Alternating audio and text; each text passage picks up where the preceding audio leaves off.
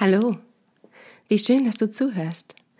Ich bin Jenny. Für mehr folgt Lieblingssternstaub auf Instagram, besucht meine Website jennifer-angersbach.de oder abonniert mich einfach hier.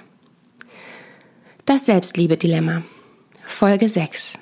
Es geht um Bedürfnisse. Wer sich verstellt, um geliebt zu werden, wird niemals seiner Selbstwillen geliebt. Weder von anderen noch von sich selbst. Heute beginne ich mit einem kleinen Dialog. Wer auch meine Paartherapie-Folgen kennt, dem ist dieses Format bereits bekannt. Ich bin verliebt. Schon wieder? Marco, ihr bester Freund, verdreht die Augen. Marina überhört den Unterton, denn sie weiß, diesmal wird das was. Ja, er ist diesmal so ganz anders. Er wirkt ein bisschen arrogant, aber das finde ich mega attraktiv. Er arbeitet als Grundschullehrer und trägt Chucks. Er ist groß, liest gerne, macht Musik als Singer-Songwriter und ist dennoch total witzig und schlagfertig, sehr charmant und ah, einfach mein Mann. Weiß er das auch schon? Noch nicht, ich lass ihn zappeln. Marco muss plötzlich lachen. Du? Du lässt ihn zappeln? Ja, ich mache es den Männern nicht mehr so leicht. Ich kenne mittlerweile meinen Wert und mir geht es nicht mehr darum, um jeden Preis geliebt zu werden. Marina, diese Erkenntnis hattest du nach Mathis oder war es Simon?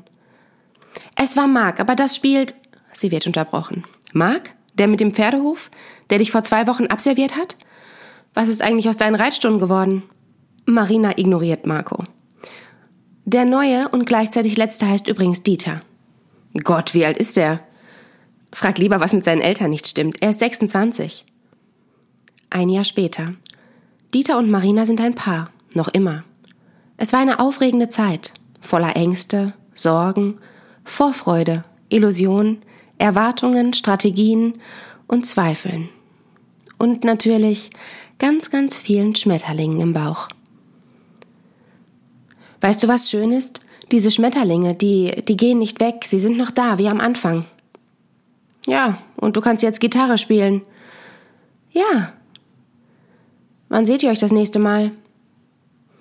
Weiß ich nicht. Das ist ja das Schöne. Es bleibt total aufregend. Geht es dir denn gut? Naja, es ist halt manchmal echt anstrengend. Er ist anders. Wenn er mir mal zwei Tage nicht schreibt, dann, naja, dann bin ich an den Tagen schon irgendwie nicht, nicht so da, gereizt oder traurig. Aber das ist vermutlich meine eigene Unsicherheit. Marina, versteh mich nicht falsch, aber Du wirkst irgendwie immer glücklicher und zufriedener, wenn da gerade niemand an deiner Seite ist. Marina schluckt. Ja, das ist dir auch schon aufgefallen. Aber sie möchte leben und dazu, dazu gehört es zu lieben und geliebt zu werden, oder, oder nicht? Marina hatte eine unberechenbare Mutter, bei der sie um alles kämpfen musste und nie gereicht hat. Schon früh war die Verantwortung verschoben. Marina ging bereits mit acht Jahren einkaufen kochte, verbrachte Stunden alleine in ihrem Zimmer, um ihre Mama nicht zu nerven. Ihre erste Bindungserfahrung war unsicher, gestört, ein Kampf, anstrengend. Sie musste ständig überlegen, was ihre Mama gerade braucht und hat genau das erfüllt. Marina hat gelernt, Liebe ist ein Kampf. Liebe bedeutet Unsicherheit. Liebe bedeutet, den anderen Menschen ganz genau zu kennen und dessen Bedürfnisse zu erfüllen. Liebe bedeutet hinzunehmen. Kritik kann dazu führen, nicht mehr geliebt zu werden. Ihre Mama starb vor sechs Jahren. Marina lebte bereits in ihrer eigenen Wohnung und trauerte sehr. Ihr ist mittlerweile klar, dass ihre Mama nicht das für sie war, was sie hätte sein müssen. Aber sie ist und war ihre Mama. Eine Frau, die selbst unglücklich, labil und voller Zweifel war. Mit Traumatisierungen, über die nie gesprochen wurde. Marina hat verstanden, warum ihre Mama so war und auch, dass sie als Mädchen keine Schuld traf, dass sie nicht reichte. Sie hätte noch viel mehr oder viel weniger machen können. Es wäre egal gewesen. Dennoch ist da diese große Enttäuschung. Aber ihre Mama ist nun nicht mehr da. Und gleichzeitig ist da dieses Verständnis und Mitleid für ihre Mutter. Marina hält an Verhaltens- und Denkmustern fest, die ohne eine Auflösung der Traumata, ohne korrigierende Erfahrungen nicht losgelassen werden können. Marina lächelt fast immer, sie setzt selten Grenzen, sie hält aus Und gleichzeitig fragt sie sich, warum werde ich dich nicht gesehen? Weil du dich nicht zeigst. Warum werde ich nicht geliebt? Warum gerate ich immer wieder an den Falschen? Weil der Falsche dir das gibt, was du suchst. Die Art von Liebe, die du kennst. Der Worst Case? Marina gerät an jemanden, der genau das braucht, was Marina gibt. Und der immer nur so viel und nur dann gibt, wenn Marina anfängt zu hinterfragen, zu zweifeln. Korrigierende Erfahrungen bleiben aus. Schlimmer noch. Sie wird in ihren Mustern bestätigt. Was bedeutet das nun für uns, für dich? Wer sich verstellt, um geliebt zu werden, wird niemals seiner Selbstwillen geliebt, weder von anderen noch von sich selbst. Vielleicht hast du dich nicht wiedererkannt. Vielleicht sind deine Gründe, warum du diese Folgen hier hörst, ganz anderer Natur. Vielleicht Langeweile. Vielleicht kennen wir uns. Vielleicht Neugierde. Und vielleicht bist du durchaus an einem Punkt in deinem Leben, an dem du dich selbst ganz gut findest Vielleicht sehnst du dich einfach nach irgendwas und bist offen herauszufinden, was es ist. Und vielleicht hast du dich auch in Marina wiedererkannt.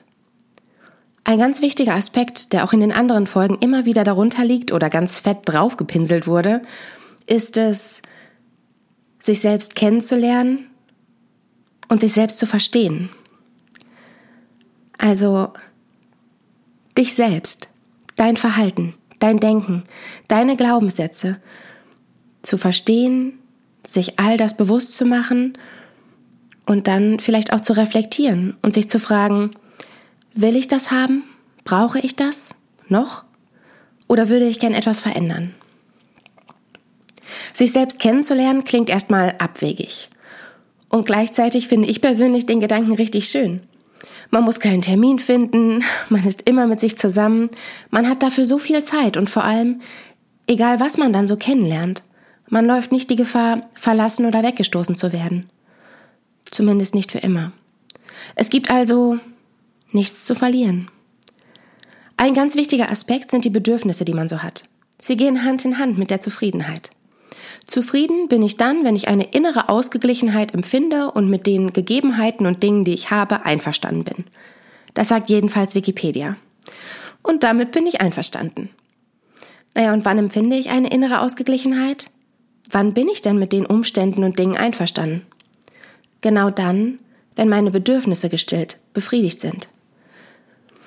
Wenn ich also unzufrieden bin, sind gewisse Bedürfnisse nicht ausreichend gestillt. So weit, so gut. Welche sind das und was kann ich tun? Gerade das Bedürfnis nach Liebe löst teilweise irrwitzige Annahmen aus. Wenn ich 10 Kilogramm leichter wäre, würde er mich bestimmt attraktiv finden, mich lieben. Wenn ich einfach etwas witziger wäre, würde man, würde man mich mögen. Wenn ich doch nur etwas charismatischer wäre, würde sie mich bemerken. Das Bedürfnis nach Liebe, nach Anerkennung ist besonders stark ausgeprägt und kann teilweise der ausschlaggebende Grund für eine absolute Zufriedenheit, aber eben auch Unzufriedenheit sein. Ist man frisch verliebt, werden andere Dinge erstmal unwichtig. Probleme werden kleiner, Schwächen verschwimmen, alles ist toll. Andersrum jedoch auch. Wenn ich mich gerade sehr ungeliebt und verlassen fühle, kann ich noch so tolle Freunde, eine tolle Familie, ein schönes Zuhause oder einen großartigen Job haben. Ich bin unzufrieden. Und genau deswegen, weil dieses Bedürfnis so eine große Macht hat, vergessen wir uns selbst ab und zu. Oder auch immer. Genau wie Marina. Wir beginnen dann langsam, uns auf die vermeintlichen Bedürfnisse anderer zu konzentrieren, tun, machen oder sagen Dinge, von denen wir glauben, damit das Ziel zu erreichen. Das Bedürfnis nach Liebe zu stellen. Scheitern wir jedoch, können wir auf kaum etwas zurückgreifen, weil wir auch all, all unsere anderen Bedürfnisse vernachlässigt haben. Wir haben aufgehört, unser Leben zu leben und machen es abhängig vom anderen. Das kann fatale Folgen haben. Und das Traurige, selbst wenn wir mit dieser gerade beschriebenen Strategie Erfolg haben, sind wir ja selbst kaum mehr da. So waren und so sind wir ja nicht. Wir spielen eine Rolle. Die Rolle der vermeintlichen Traumfrau oder die Rolle des vermeintlichen Traummannes. Aber wer wird denn dann da tatsächlich geliebt?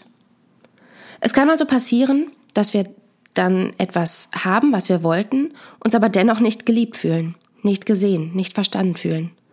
Warum? Naja, weil wir uns ja gar nicht zeigen. Es gibt Menschen, die orientieren sich ihr ganzes Leben lang an anderen, lassen sich immer wieder von dem Bedürfnis nach Liebe leiten und haben, ähnlich wie Marina, früh die Erfahrung gemacht, dass man sich für die Liebe anpassen oder etwas tun muss. Und dabei konnten sie sich nie selbst kennenlernen. Sie waren zu sehr mit dem Außen beschäftigt, den Erwartungen, ihren Schlussfolgerungen, was wohl die anderen sich wünschen, was den anderen wohl gefällt. Um dem zu entkommen, dem vorzubeugen oder vielleicht auch einfach nur, um dir selbst etwas näher zu kommen, lade ich dich ein. Ich lade dich ein, ganz genau zu überlegen, was dir wichtig ist und dich dann auf die Bedürfnisse zu konzentrieren, die du stillen kannst. Du ganz allein. Also, hier eine Liste, die es zu füllen gilt. Was bedeutet es für dich? Überlebens- und materielle Bedürfnisse? Das Bedürfnis nach Schutz und Sicherheit? Das Bedürfnis nach Zuneigung, Zuwendung und Liebe? Aber auch das Bedürfnis nach Wissen, Verstehen und Verständnis? Teilnahme und das Sozialbedürfnis? Muße, Träume und Fantasie, Kreativität, Individualität und zu guter Letzt das Bedürfnis nach Freiheit. Diese Bedürfnisse nach Max Neef bilden eine umfassende Grundlage der Bedürfnisse, die wir alle in uns tragen, mal mehr, mal weniger stark ausgeprägt.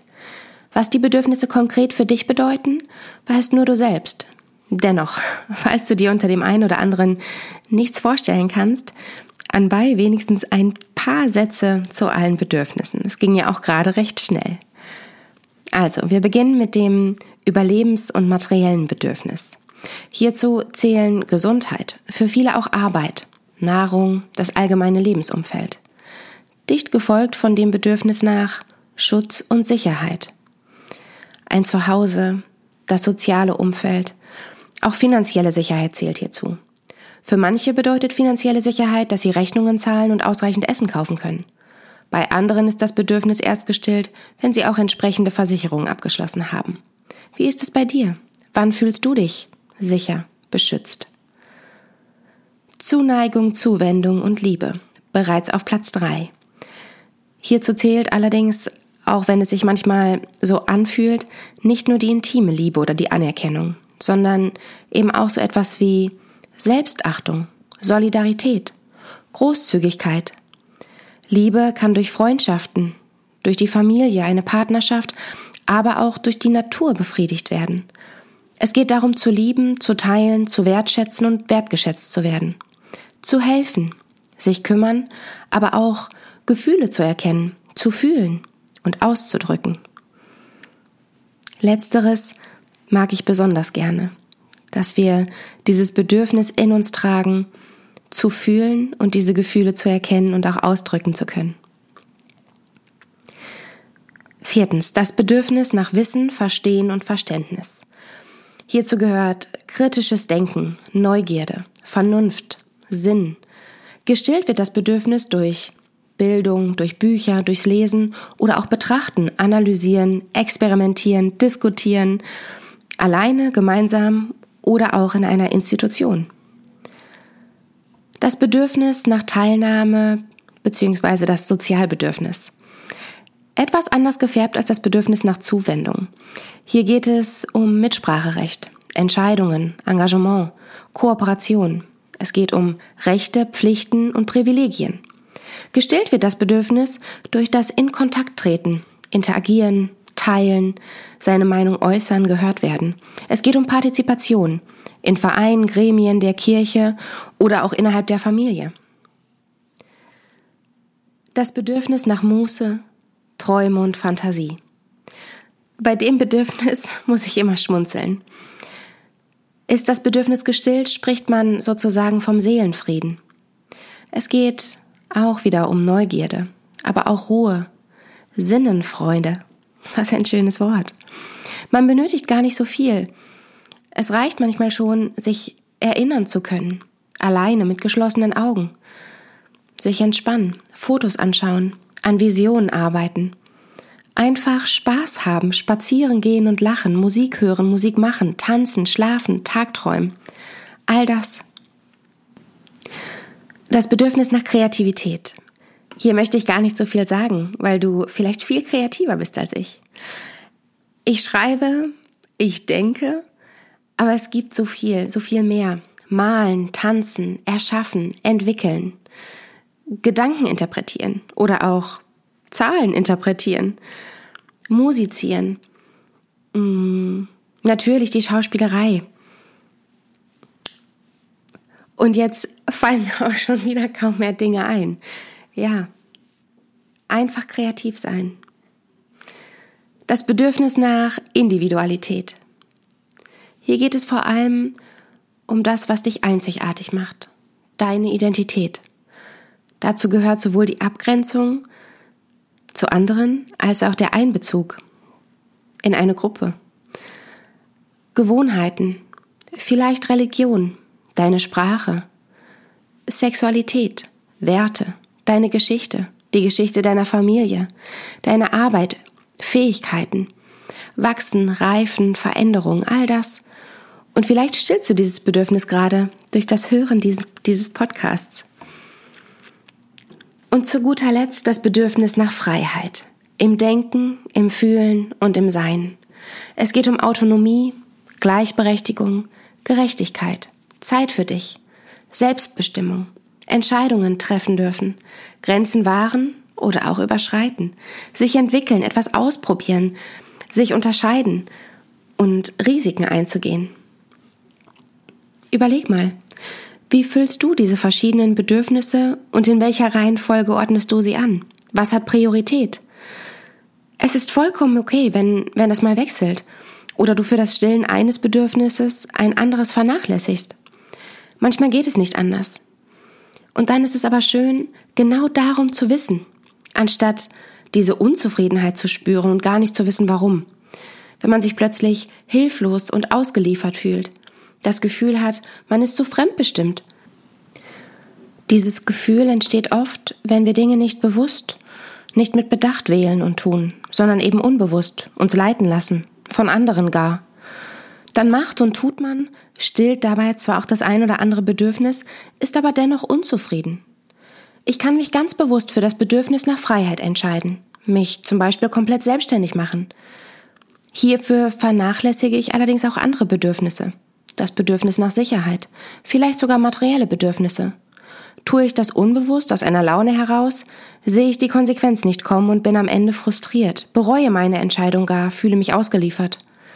Und das wäre in diesem Beispiel so hart, denn ich wollte eigentlich mein Bedürfnis nach Freiheit stillen und habe dann so viel mehr verloren.